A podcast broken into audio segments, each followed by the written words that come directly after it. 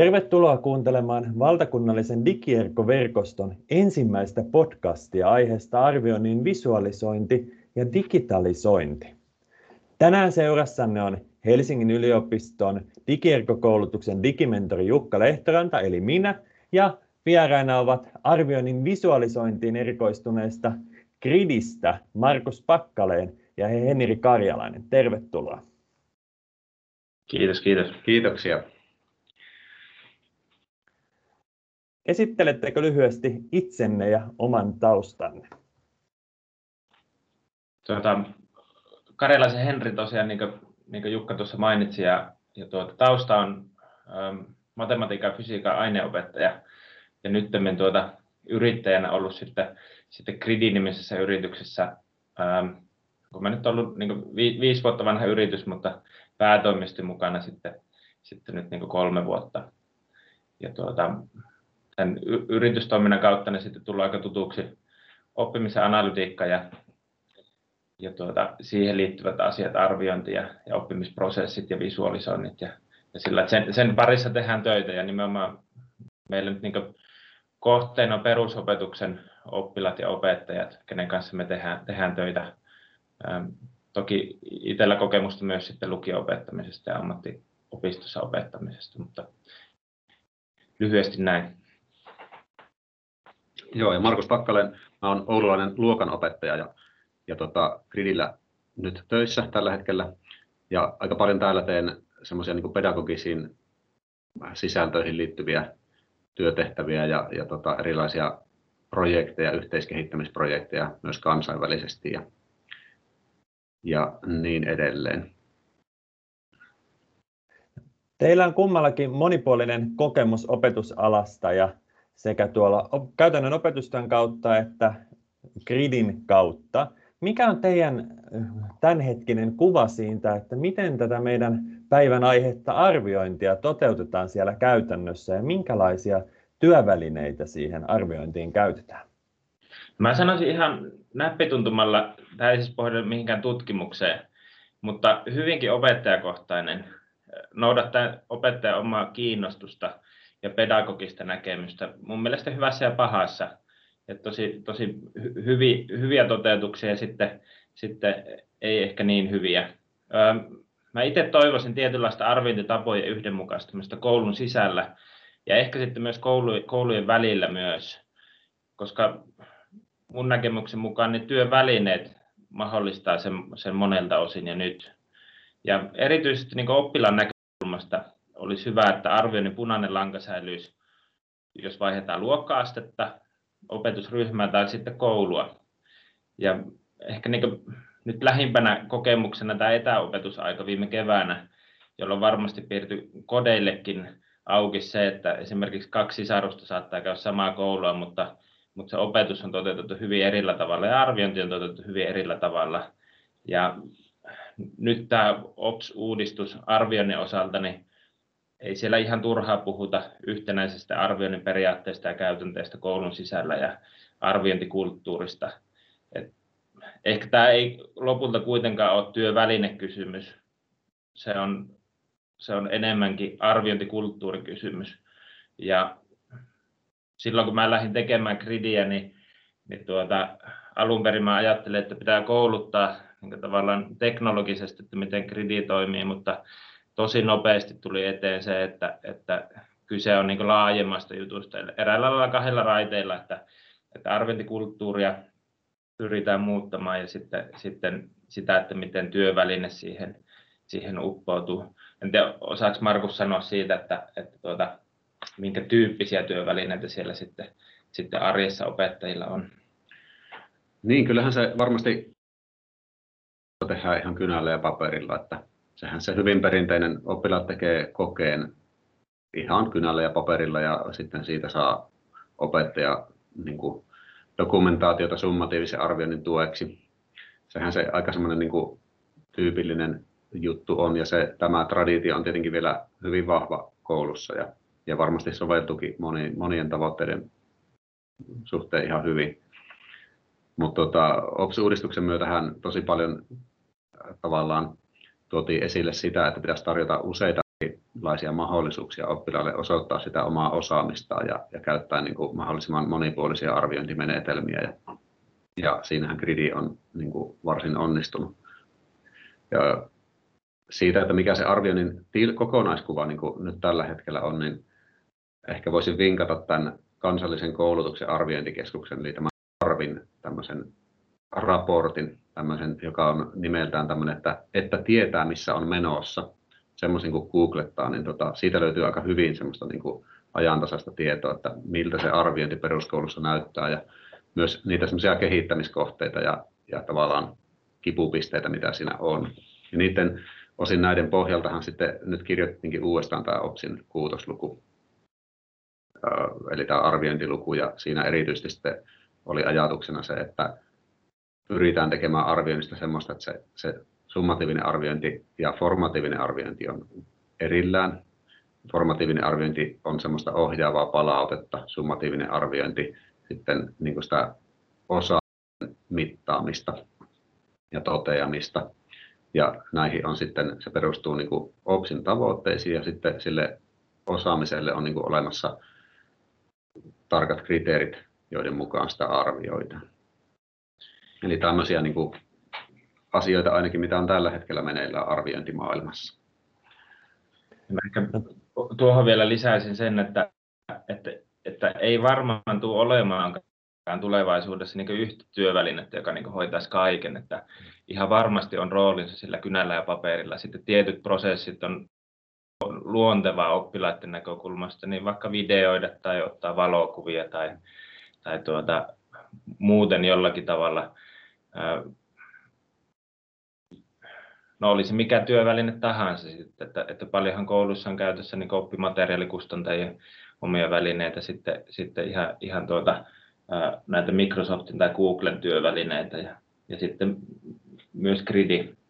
Joo, ja varmaan tämä niin kuin oppimisen mittaamisen trendi e, tulee olemaan niin kuin nouseva, että, että varmasti koko ajan löytyy niin kuin uusia tapoja tai uusia työkaluja siihen oppimisen mittaamiseen. Mittarit tulee tarkentumaan ja varmaan kaikkia erilaista sensoridataa ja, ja tota, tämmöistä pyritään tulevaisuudessa entistä enemmän hyödyntämään siinä mittaamisessa. Ja, ja ajattelen, että jo nyt opettajalla on aika monta eri lähdettä, mistä sitten opettaja sitä arviointitietoa jollakin lailla kerää, että oppilaat tosiaan tekee kirjan tehtäviä ja ne käyttää kustantajien sähköisiä matskuja, pelejä, pelaavat pelejä erilaisia tämmöisiä, että se, se on niin kuin haaste se, että miten siitä saadaan muodostettua sellainen kokonaiskuva, joka mätsää sitten OPSin tavoitteisiin. Te mainitsitte monia tämmöisiä todella isoja ja tärkeitä teemoja tähän arviointiin liittyen, että arvioinnin yhdenmukaistamista ja tasa-arvoa ja OPSin kutosluvun uudistusta ja monipuolisia arviointimenetelmiä. No jos ajatellaan tätä arviointia niin kuin vaikka yhden koulun tasolla, josta sanottaisiin, että koulussa se arviointi on yhdenmukaistettu hyvinkin pitkälle, niin mitä se teidän mielestä käytännössä tarkoittaa ja minkälaisilla menetelmillä, työtavoilla yhden koulun sisällä voidaan se arviointi yhdenmukaistaa?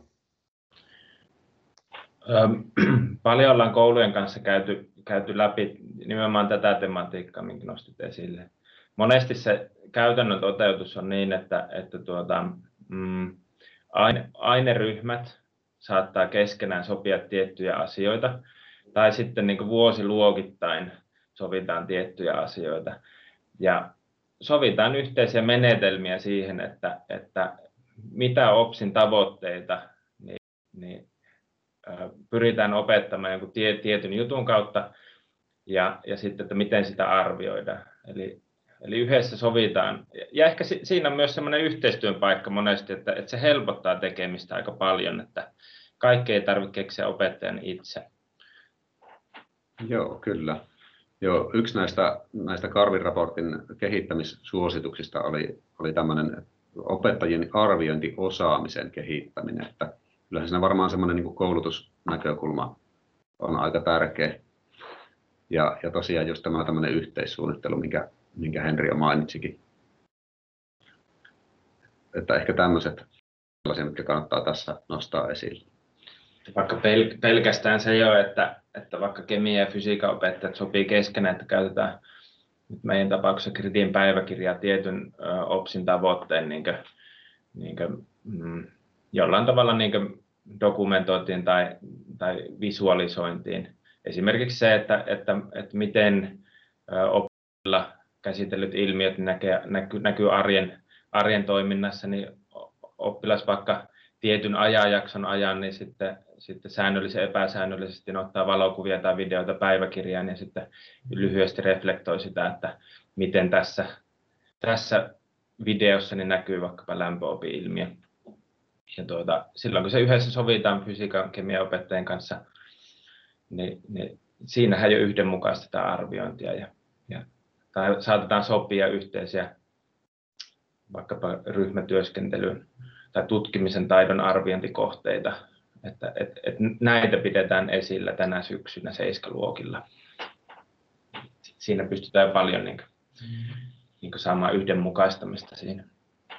Arviointi yhdenmukaistuu siis opettajan arviointiosaamista kehittämällä ja yhteistyömahdollisuuksia opettajien välillä aktiivisesti luomalla. Toinen tällainen teema, mikä liittyy tähän arviointiin ja vallitseva arviointikeskustelu on niin arvioinnin visualisointi. Niin mitä te ajattelette siitä ja miksi se on teidän mielestä tärkeää vai onko? No mä ehkä puhuu se enemmän kuitenkin oppimisen visualisoinnista. Tämä on varmaan tämmöistä semantiikkaa kuitenkin. Se, että me visualisoidaan oppimista, mm, niin varmaan sitten, sitten sitä oppimista voidaan arvioida eri ajankohtina.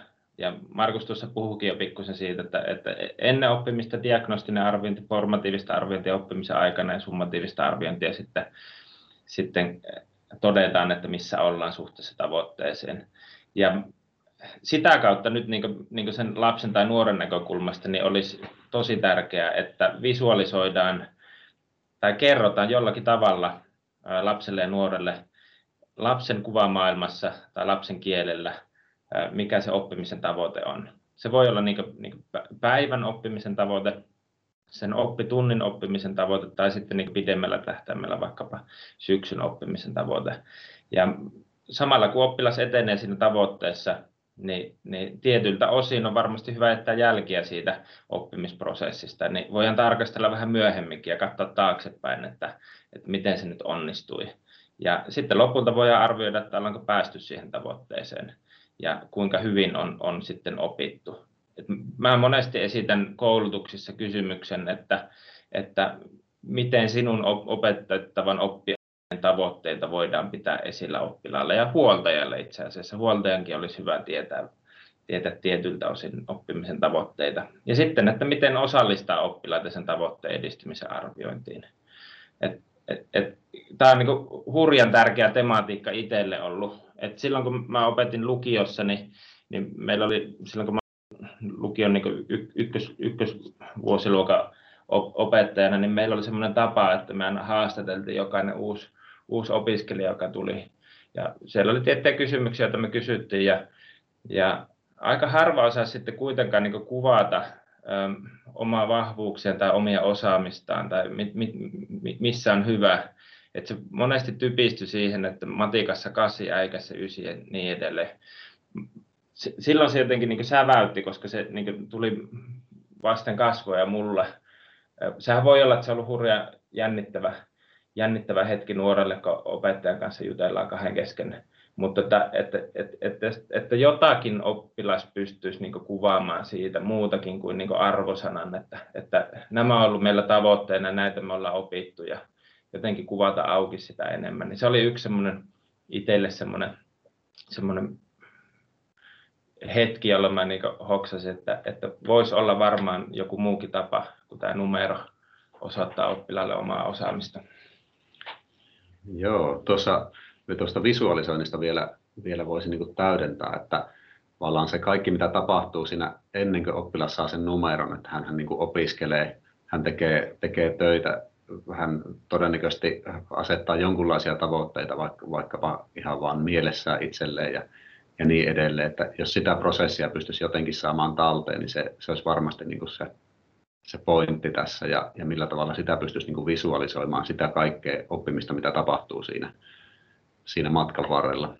Ja minusta tässä niin kuin suoma, suomalaisessa luokkahuoneessa etenkin alkuopetuksen puolella on minusta ihan hauskoja tapoja niin kuin visualisoida sitä oppimista ihan niin kuin perinteisissä, perinteisissä kuvioissa, että on, on näitä tällaisia, vaikkapa nyt kerätään tarroja jonnekin, jonnekin tarra-arkille tai, tai tota, kerätään rastia jonnekin rastiruudukkoon tai tehdään seinälle joku kirjamato, että aina kun olet lukenut yhden kirjan, niin saat yhden tota, ympyrän matoon laittaa lisää. Ja, ja tavallaan tämmöisiä niin kuin, kivoja, hauskoja asioita, jotka niin kuin, il, ilmoittaa, niin kuin, kuvaa sille oppilaalle sitä, että, että sä teet täällä jotakin, joka kerryttää sitä sun, sun oppimista ja, ja tota, kuvaa sitä, että miten sä niin kuin etenet. Ja jotakin tällaisia niin kuin, tämmöisiä tapoja visualisoida sitä oppimista ollaan myös Gridissä hyödynnetty.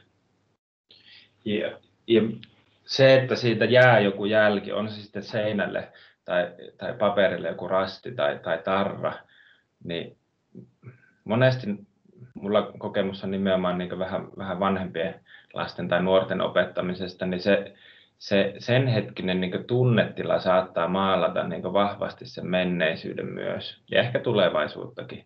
Tavallaan, että jos on hyvä fiilis, niin sitten saattaa ajatella, että kaikki on mennyt hyvin aikaisemminkin. Tai jos on huono fiilis, niin sitten, että, että, että, että en mä osannut kyllä näitäkään juttuja. Ja mulla on se oma kokemus siitä, että, että kun sitä pikkusen visualisoi ja, ja niitä jälkiä jätetään siitä oppimisesta, niin voidaan palata vähän taaksepäin, että ei tämä nyt aina ollut näin heikkoa tämä tekeminen, että se on vain nyt tämä hetki, joka niin on ehkä hankala. Ja, ja sitä kautta se on hyvin tärkeä se visualisointi sitten, että päästään palaamaan myös siihen oppimisprosessiin. Oppimisen visualisointi on siis ensinnäkin sitä, että me asetetaan ne tavoitteet näkyville, tuodaan oppijalle ikätasoon sopivasti jokin tapa, että hän näkee, missä hän itse menee siihen tavoitteeseen, tavoitteeseen nähden ja annetaan hänelle mahdollisuus katsoa taaksepäin myös ja havaita nämä hyvät piirteet ja asiat, mitä hän on siellä aikaisemmin oppinut ja löytämään omat vahvuudet sitten tämän visualisoinnin avulla. Onko joo, tämä teidän mielestä hyvä tiivistys tähän? Mä sanoisin, joo, just hyvin. Ja sitten vielä niin, että, että sen prosessin aikana, kun tätä tehdään, niin jossain vaiheessa oppilaalle varmasti niin kuin, ähm, hän oppii myös asettaa itse itselleen tavoitteita. Oli ne sitten lyhy, lyhyen aikavälin tai pitkäaikavälin tavoitteita ja sitten keksimään ehkä keinoja, että, että miten hän pääsee, miten juuri hän pääsee niihin tavoitteisiin. Et, et, että tuota, ju, juuri näin, niin kuin Jukka sanoi. Joo, kyllä. Tuosta ehkä, ehkä vielä sitten sen näkökulman haluaisin myös nostaa, että se, se visualisointi on tärkeää myös sille opettajalle, että se tavallaan, jos opettaja saa erilaista tietoa siitä sen oppijan toiminnasta sen oppimisen aikana, niin silloin hän pystyy niin kuin tukea tarjoamaan eri tavalla ja, ja tota, myöskin puuttumaan mahdollisiin sellaisiin tilanteisiin, missä, missä tota, niin kuin oppilas tarvii jotakin erityisjärjestelyjä tai muuta vastaavaa. Ja, ja sitten toki ihan niin kuin myös se, että opettaja havaitsee sen, sen oppilaan niin kuin osaamisen mahdollisimman monilla, monipuolisilla tavoilla. Te mainitsitte näistä niin kuin, tavallaan suomalaisessa luokkahuoneessa alkuopetuksessa on monia menetelmiä, mitkä sitten ihan konkreettisesti näyttää sille oppijalle, että missä kohtaa mennään ja miten siihen tavoitteeseen edetään. Miten sitten isompien opiskelijoiden kanssa, että jos puhutaan yläkoulusta tai lukiolaisista, niin riittääkö heille pelkästään se, että meillä on se eh, tietty tavoite näkyvillä ja on vaikka jokin tieto, että nyt olet suori puolessa välissä tavoitetta vai onko heidän kanssaan sitten järkevää niin tällaisia jonkinlaisia graafisia mittareita tai ihan muunlaisia niin kuin visuaalisia kokonaisuuksia tuoda sinne käyttöön? Miten te tämän näette? No, tämä, tavoitehommahan niin monesti menee sillä tavalla, että, että on arviointikeskustelu, jossa asetetaan tavoitteita oppimiselle ja, ja tota, ne kirjoitetaan jonnekin lomakkeelle ja sitten se lomake katoaa jonnekin ja se avataan sitten seuraavan kerran, kun on uusi arviointikeskustelu ja sitten mm-hmm. muistetaan, että ai niin, nämä olikin ne tavoitteet. Että, että se on ehkä tällaista helposti, että se tavoitteiden esillä pitäminen varmasti vaatii niin kuin jonkunlaisen ratkaisun ja, ja sitten just jonkunlaisen semmoisen niin kuin matkan, että, että miten sä niin kuin sinne tavoitteeseen, mitkä on ehkä ne vaiheet, jos pilkotaan se tavoitteen saavuttaminen osiin. Että mä uskon, että tämmöinen toimintamalli on sellainen, joka, josta kyllä hyötyy varmasti ihan kaiken ikäiset oppijat. Joo, ja sitten niin kuin,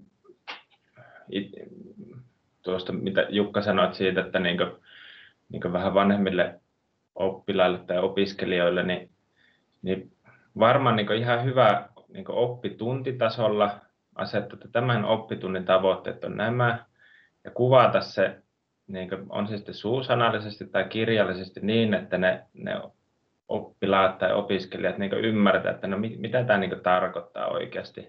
Että jos sen suoraan jostain OPSista ottaa, joka on tehty niin opettajalle se teksti, niin sitä aika harva, harva nuori tai lapsi sitten ymmärtää. Että se pitää selittää auki, että mitä se, mitä se, mitä se toiminnan tavoite on. Oli se sitten liittyen niin siihen substanssiin tai sitten erilaisiin vaikka työskentelyn taitoihin, tutkimisen taitoihin, laajalaisen osaamisen taitoihin. Ja esimerkiksi vaikkapa niin, että, että Gridissä on mahdollista oppilaalta kysyä itsearviointikysymyksenä vaikkapa tutkimisen taitoihin liittyvä joku, joku kysymys. Te voitte itse mielessäni miettiä, että mikä se on. Ja en, ennen sitä toimintaa niin oppilaiden kanssa sovitaan, että, että nämä on meidän niin toiminnan tavoitteet liittyen nimenomaan tutkimisen taitoihin. Ja sen jälkeen, kun se aktiviteetti on tehty, niin sitten oppilas miettii, että miten minä onnistuin tänään tässä hetkessä, tässä tutkimisen taidossa. Ja siinä pystyy myös sitten osallistumaan vertaista myös siihen samaan prosessiin. Että jos siinä porukalla on tehty, niin kunhan oppilaat tietää sen ennen omaa ja toisten tekemistä, niin sitten voidaan antaa niin kuin tässä tapauksessa gridin kautta sitten niin, niin sitä oppilaan itsearviointia ja vertaisarviointia. Ja kun niitä tutkimisen taitoja harjoitellaan sitten lukuvuoden aikana eri hetkissä, niin niin sitä dataa sitten, sitten pystytään visualisoimaan, on se sitten trendiviivana tai sektoridiagrammina, jossa sitten näkyy se, että, että miten tässä taidossa on kehitytty nimenomaan vertaisten näkökulmasta tai oppilaan omasta näkökulmasta. Toki siinä sitten opettajakin pystyy antaa arviointeja. Ja aika paljon sitä perusopetuksessa sitten myös tehdäänkin, että opettaja saattaa antaa silloin tällöin arvion. Ja sitten nähdään niin kolmen osapuolen näkemys siitä asiasta tässä niin yksi esimerkki siitä. Mutta kyllä se on niin se, että, että kaikkien pitäisi ymmärtää, että mitä se tarkoittaa se toiminnan tavoite sitten. Että oli se sitten kuvana tai, tai tuota, tekstinä, niin se on hy, hyvin tärkeää. Ja se, että sitä pidetään esillä sitten, niin kuin Markus sanoi, että turha se on asettaa tavoitetta, jos sitä kukaan muista sitten, että meillä on tämmöinen tavoite. Että se, mitä pidetään esillä, alkaa runsastua toiminnassa. Kyllä. Tavoitteet tulee siis purkaa osa-alueeksi ja jalkauttaa sitten käytäntöön erilaisten itse- ja vertaisarviointien avulla. Mm. No onko se se, mitä te Gridillä eniten teette teidän työvälineiden kautta, tämä itse- ja vertaisarviointi? Et kerrotteko lyhyesti niistä teidän ratkaisuista? No siinä niin kuin, jotenkin mä olen jäsentänyt sen, että meillä, meillä on niin useampi perustoiminto, jota voi käyttää sitten niin kuin, vähän niin kuin samoihin tarkoituksiin, mutta sitten, sitten limittää vähän eri tarkoituksiin. Kuitenkin niin kuin ajatuksena on se, että, että, että toiminnan tavoite voi olla pitkäkestoinen, niin kuin esimerkiksi nyt nämä, mitä viittasin, tämä tutkimisen taidot. Niin ne on sellaisia taitoja, joita, joita tuota, mm, jotka niin pitkällä aikavälillä kehittyviä. Ja silloin on järkevää, että sitä samaa asiaa kysytään niin kuin, niin kuin useasti vaikkapa lukuvuoden aikana, silloin kun se on niin toiminnan kannalta järkevää. Ja siitä muodostuu vaikka tätä trendiä eri, osa, eri, eri näkökulmista. No sitten on mahdollista myös niin visualisoida se sama tavoite eräällä lailla äh, kuvana. Ja sitten se lapsen niin tavallaan osaamistason tai sen, sen äh, mukaisesti, niin se voi olla vaikkapa vuori, jossa kiikutaan alhaalta ylöspäin. Ja silloinhan tässä on pakko olla joku hierarkia siinä siinä, siinä että, että, että kun ollaan vähän, vähän korkeammalla, niin ollaan ehkä parempia. Ja sitten kun ollaan matalammalla, niin ei, ei ollakaan onnistuttu niin hyvin. No nämä on tämmöisiä niin pitkän aikavälin tavoitteita, joita sitten niin pidetään esillä niin säännönmukaisesti. No sitten on semmoisia niin luonteeltaan tämmöisiä niin lyhyen aikavälin tavoitteita, jotka on niin tavallaan mm, tehty tai ei tehty. Eräällä lailla, että, että tämmöinen tehtävällistä toiminta, jossa oppilaalle voidaan antaa vaikka oppitunnin tai viikon aikana suoritettavaksi tiettyjä aktiviteetteja. Ja siinä voidaan vaikkapa asettaa tavoitteeksi, että, että, että nyt niin toiminnan tavoite on ymmärtää Pythagoran lause tai, tai joku muu asia. Ja sitten siihen tehtäväkorttiin voidaan kuvata se, että mitä se edellyttää, että me ollaan niin eri taitotasoilla, jos mietitään sitä Pythagoran lauseen niin ymmärtämistä. Ja oppilas sitten kuittaa eräällä lailla tehdyksi se tehtävän ja samalla arvioi se, että miten, miten hän omasta mielestään niin osaa sen asian. Ja, ja tuota, hän voi antaa evidenssiä siitä, on se sitten videota, kuvaa tai, tai ääntä tai tekstiä siitä, että vaikka ottaa kuvan siitä oppikirjasta tai vihkosta, mitä on tehnyt. Ja sitten, sitten opettaja näkee, että no nyt tämä tavoite, joka on niin lyhytkestoinen tavoite, johon ei tarvitse välttämättä palata myöhemmin, kuin ehkä sillä, että katsotaan, että näitä asioita mä osaan. Ja tuota, varmasti Markus voi kertoa niin päiväkirjan ideasta, että mm. siinä on vähän ehkä semmoinen niin portfoliomainen mm. työskentely, se, se ajatus. Joo, kyllä. Joo, kyllähän niin kuin, tämä, mitä Henri kuvasi, niin tämähän on nimenomaan just sitä, mitä, mitä Gridi tekee ja missä Gridi on hyvää. Ja, ja, ja tota, tässä niin kuin hyötynä nimenomaan se, että se oppilas niin kuin, ha, näkee selkeästi ne tavoitteet, että missä, mit, mitä häneltä odotetaan ja, ja pystyy sitten arvioimaan, että mitä, miten hyvin hän on ne saavuttanut. Ja tämän päiväkirjan suhteen, niin siinä on ehkä ajatus on siinä, että sillä pystyy mukavasti dokumentoimaan niin prosesseja, prosessin vaiheita. Ja jos ajatellaan, että oppilaalla on joku sellainen työ, mitä hän tekee niin pitemmän aikavälin aikana, niin ne työvaiheet pystyisi ne helposti niin kuin, tota, dokumentoimaan. Ja sitten siitä tavallaan äh, muodostuu sellainen jatkuma, minkä kautta sitten tämä oppilas pystyy niin kuin näkemään sen oman, oman niin kuin tekemisensä vaiheet ja, ja sen prosessin kokonaisuutena ja myöskin niin kuin havaitsemaan sitä, että missä siinä on niin kuin puutteita ja mitkä on, onnist, mitkä on onnistumisia, mitä voi tehdä ehkä paremmin ensi kerralla. Ja näitä Gridissä on mahdollisuus tehdä tätä portfoliota myös niin kuin ryhmätasolla. Se, se on niin hyvin, hyvin tyypillistä vaikkapa, että käsityön opettaja sanoo sitä, että, että se luonteelta on hyvin, hyvin niin he, helppo jollain tavalla se, että me, niin toiminnan tavoite käsityössä on niin tiet, tietty vaikka työn, työn tekeminen, saaminen valmiiksi. Siellä on paljon eri välivaiheita. Nyt oppilaat saattaa sitten ottaa valokuvia tai videota tai reflektoi vähän sitä tekemistä sen päiväkirjaan. Ja sitten se saattaakin yhtäkkiä mennä hukkaan se, se työstettävä työ. Ja perinteisessä mallissa niin sitten, et, et, et, no, no mit, mitähän tässä nyt niin tapahtuu. Että, ja, mutta sitten kun siitä on, sitä on niin dokumentoitu sillä kevyesti valokuvia, sitten, sitten ehkä, ehkä, ehkä vähän reflektoitu, että mitä onnistui ja missä asioissa ope auttoi ja missä, missä, missä itse onnistui hyvin, niin se ei olekaan sitten hävinnyt vaan se työ, vaan sitten voi palata siihen, että no tähän asti me päästiin ja mm. tässä me niin oltiin ja nyt se niin hävisi. Kyllä. Et sitä ehkä ajattelee, että kun se työ, työ katoaa, niin se oppiminenkin katoaa siinä samalla, mutta se, se nimenomaan se päiväkirja on tallentanut sen ja niin kuin näyttää oppilaalle ja opettajalle, että tässä on itse asiassa tehtykin asioita ja opittu asioita samalla. Mm. Siitä huolimatta, että lopputulosta nyt ei, ei olekaan enää.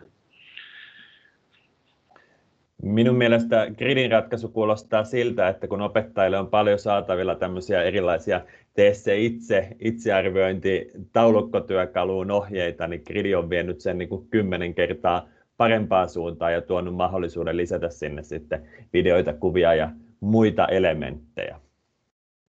Joo, ja sitten se ajatus siitä, että, että se kaikki siihen prosessiin liittyvä data on samassa paikassa ja ja se kulkee niin oppilaan mukana sitten luokka-asteelta toiselle.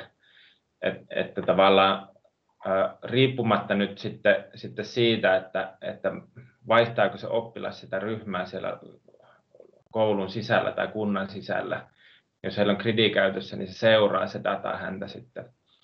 Ja, ja koostaa myös sitten niin opettajan näkökulmasta helposti.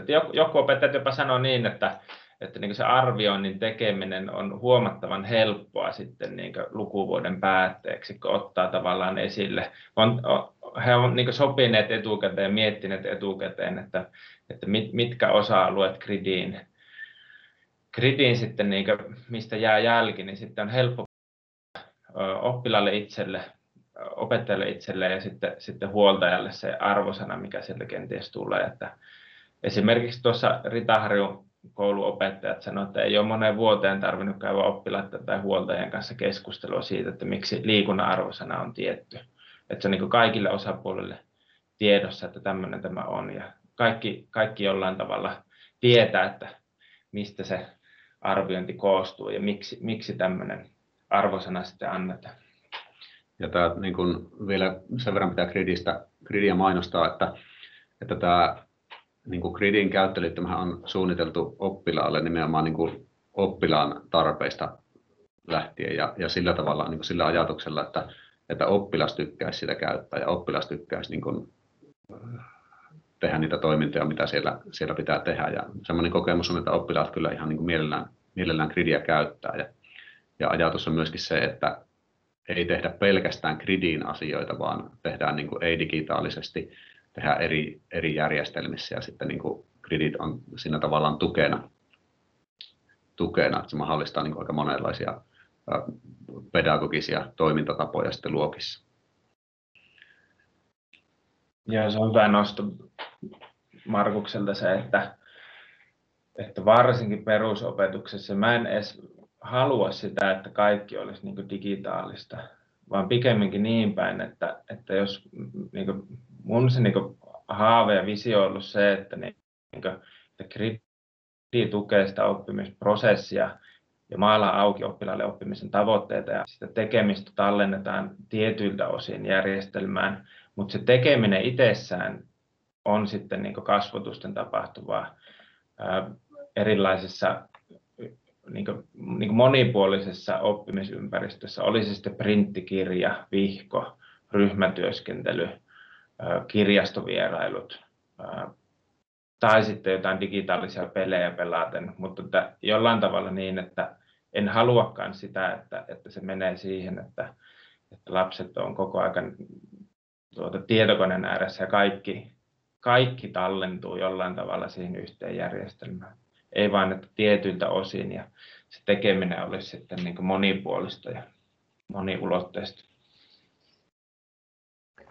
mikä tuntuma teillä on, että kun te puhutte näistä monipuolisista arviointimenetelmistä ja portfolioiden arvioinnista ja prosessin arvioinnista ja siitä, että se kaikki niin kuin oppiminen, mitä tapahtuu vaikkapa kouluvierailujen aikana, saataisiin enemmän näkyväksi ja osaksi sitä oppimisen suurta kuvaa, niin Onko tällaista kehitystä ollut havaittavissa niissä kouluissa ja niiden opettajien työtavoissa, joiden kanssa olette tehneet yhteistyötä? Onko se jonkinlainen nouseva trendi tähän arviointiin liittyen? No, no kyllä toki on, että, että yhden esimerkin voi esimerkiksi antaa sellaisen sellaisesta asiakkaasta, joka nimenomaan haluaa kerätä tämmöistä niin kuin informaalin oppimisen portfoliota, että oppilaat niin kuin vapaa-ajallaan ja koulussa, ihan, ihan mitä tahansa he tekevätkin, niin heillä on mahdollisuus niin kuin dokumentoida semmoisia onnistumisia ja, ja parhaita paloja semmoiseen portfolioon. Ja portfoliossa on niin kuin tämmöisiä eri osa-alueita, sanotaan vaikka, että palvelu, tai tavallaan tämmöinen yhteisöllinen palvelutyö, esimerkiksi joku, joku tota, liikunta, joku ää, muut tämmöiset harrastustoiminnat. Eli tavallaan niin kuin oppilas etsii siitä omasta elämästään niin semmoisia onnistumisia, jotka on hänen mielestään semmoisia niin dokumentoinnin arvoisia ja, ja rakentaa siitä semmoisen niin jopa useita vuosia kestävän tämmöisen portfolion. Että esimerkiksi tämmöinen minusta on niin kuin tosi semmoinen kiva, kiva niin kuin ajattelu, kiva ratkaisu. Ja kyllähän tuon niin nykyinen opetussuunnitelma, jossa niin jokaisella oppiaineella on niin niin runsaasti erilaisia tavoitteita. Ne tavoitteet on luonteeltaan hyvin erilaisia. Mun mielestä niin Päivi Attionen sanoi ihan hyvin jossain luennossa, että, että kuumetta ei voi mitata vatupassilla. Ja kyllä opettajat on niin varmasti sen ymmärtänyt, mikä se oma kokemus kentältä on, että, että, että, että tietyt ö, opetussuunnitelman tavoitteet on luontevaa ö, vaikkapa perinteisellä kokeella arvioida – tietyt jutut menee niin oppikirja, oppikirjaa, kun käydään läpi ja, ja sitä, sitä kautta niin kivasti tulee visualisoitua ja lapsi tietää, nuori tietää ne tekemisen tavoitteet. Mutta sitten er, erilaiset vaikka työskentelyn taidot, laajalaisen osaamisen taidot, käyttäytyminen, semmoinen, niin, niin sitten pitää olla niin erilaisia menetelmiä siihen. Ja, ja niin kuin Markus tuossa kuvasi, niin, niin tosi hienoja ratkaisuja on niin nähty. Ja monesti ne on nimenomaan niin, että niin kuin, niin kuin, mm, se on niin kouluyhteisössä tehty, että ne niin harvoin on niin yksittäisen opettajan semmoisia niin yksinäinen susimenetelmällä tehtyjä juttuja, että, että ollaan yhdessä sovittu nelosluokan kanssa, että silloin kun tulee tämä vierailu vaikka, niin silloin meillä on toiminnan tavoitteena nämä jutut ja, ja se liittyy tähän opetussuunnitelman juttuun ja, ja, ja, ja niin edelleen. Että semmoinen, niin hyvinkin monipuolisia tapoja on. Ja sitten kun se tehdään porukassa, niin sitten opet, yksittäinen opettaja ei työllisty niin älyttömästi. Joo, se on kyllä villi, villi nähdä, että minkälaisia käyttö, käyttötarkoituksia opettajat gridille keksii luokissa, että on niin todella laidasta laitaan niitä niin erilaisia toteutuksia, että joillakin on viikoittaista hyvinvointiarviointia, toisilla on just jotakin kuva- tai taiteen dokumentointiportfoliota, jota yhteisöllisesti kommentoidaan ja, ja toisilla on jotakin niin kuin pitkiä tämmöisiä flippaustehtävälistoja, missä oppilas ottaa niin kuin hirveän paljon vastuuta omasta työskentelystään ja joku tykkää kuvata opetusvideoita sinne ja, ja, ja niin edelleen. Näitä on niin kuin hurjasti, hurjasti monenlaisia käyttötarkoituksia ja toki semmoisia myös, jotka niin kuin vanhempia jotenkin tota, osallistaa tähän arviointiin, niin semmoisia käyttötarkoituksia myös jonkun verran löytyy. Mm, ja sitten nimenomaan, jos ajattelee aineenopetusta, niin ne luonteeltaan hyvin erityyppisiä ne oppiaineet, niin sitten se niin tavallaan gridin käyttökin on luonteeltaan erityyppistä. Sitten oli sitten taito- ja taideaine tai luonnontiete tai, tai vaikkapa opinto-ohjaus, jossa saatetaan teet jakson päiväkirja.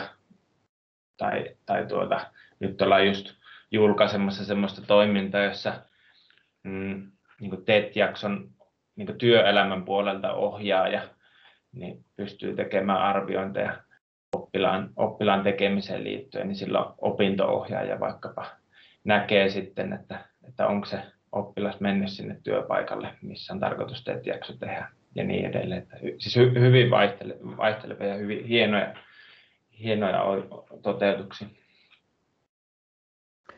Kiitokset näistä niin käytännön esimerkkeistä ja kokemuksista. Digirko-podcastin lopussa on aina toistuva osio, joka esitetään vieraille tietyt kysymykset. Ja me esitän ensimmäisenä niin Henri sinulle kysymyksen, että jos sinulla olisi nyt valta ja väline siihen, että voisit lähettää jokaiselle Suomen opettajalle yhden virkkeen mittaisen viestin, niin mitä, minkälaisen viestin sinä lähettäisit? Jos liittyy nyt tähän, tähän arviointiteemaan ja, ja oppimisteemaan, niin, niin tuota, ää, tämä oli hyvä tämä, mitä, mitä Markus sanoi, tämä, tämä yhden, yhden tutkimus tuota, otsikko, että tietää missä on menossa.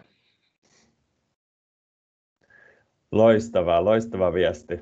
Siinä tulisi mielenkiintoisia ilmeitä, kun tämä arviointiin liittyvä viesti sinne kaikille opettajille saataisiin lähetettyä. No Markus, meillä on seuraavan Digiergo-podcastin vieraana on sitten oppimisanalytiikan ja sen hyödyntämisen arvioinnissani asiantuntijoita. Niin minkä kysymyksen ja mielellään mahdollisimman vaikean kysymyksen haluaisit heille esittää liittyen oppimisanalytiikkaan ja arviointiin? No tuota noin. Mä voisin muotoilla tämmöisen hyvin pitkänkin kysymyksen, mutta mä yritän tiivistää sen nyt tällä tavalla, että kuvaile oppimisen mittaamista ja sen visualisointia 20 vuoden kuluttua. Vau, onpa hieno kysymys ja tulevaisuuteen vahvasti suuntautuva. Jäädään mielenkiinnolla odottamaan, minkälainen vastaus sitten tähän kysymykseen saadaan. Mutta tässä kohtaa minä haluan kiittää teitä siitä, että te jaoitte teidän vision ja hienon käytännön työn, mitä olette tehnyt tähän arvioinnin eteen ja erilaisten tavoitteiden purkamiseen osa-alueisiin ja näiden työvälineiden kehittämiseen, jotta saadaan se oppiminen sinne oppijoille, vanhemmille ja opettajille näkyväksi. Joo, kiitoksia. On ollut ilo olla mukana. Joo. Kiitos vaan. Aika digittää, joten on aika pistää mikit kiinni tältä erää. Muistetaan, että meidät löydät osoitteesta digierko.fi ja vieraamme löydät osoitteesta gridi.fi ja eri somekanavilta LinkedInistä ja Facebookista Gridi-nimellä ja Twitteristä Gridi.com-nimellä. Seuraavassa jaksossa luvassa arviointia oppimisanalytiikan näkökulmasta. Muistetaan suositella jaksoa myös ystävillesi, jos tykkäsit kuulemastasi. Palaillaan taas pian digiasioiden äärelle seuraavassa jaksossa.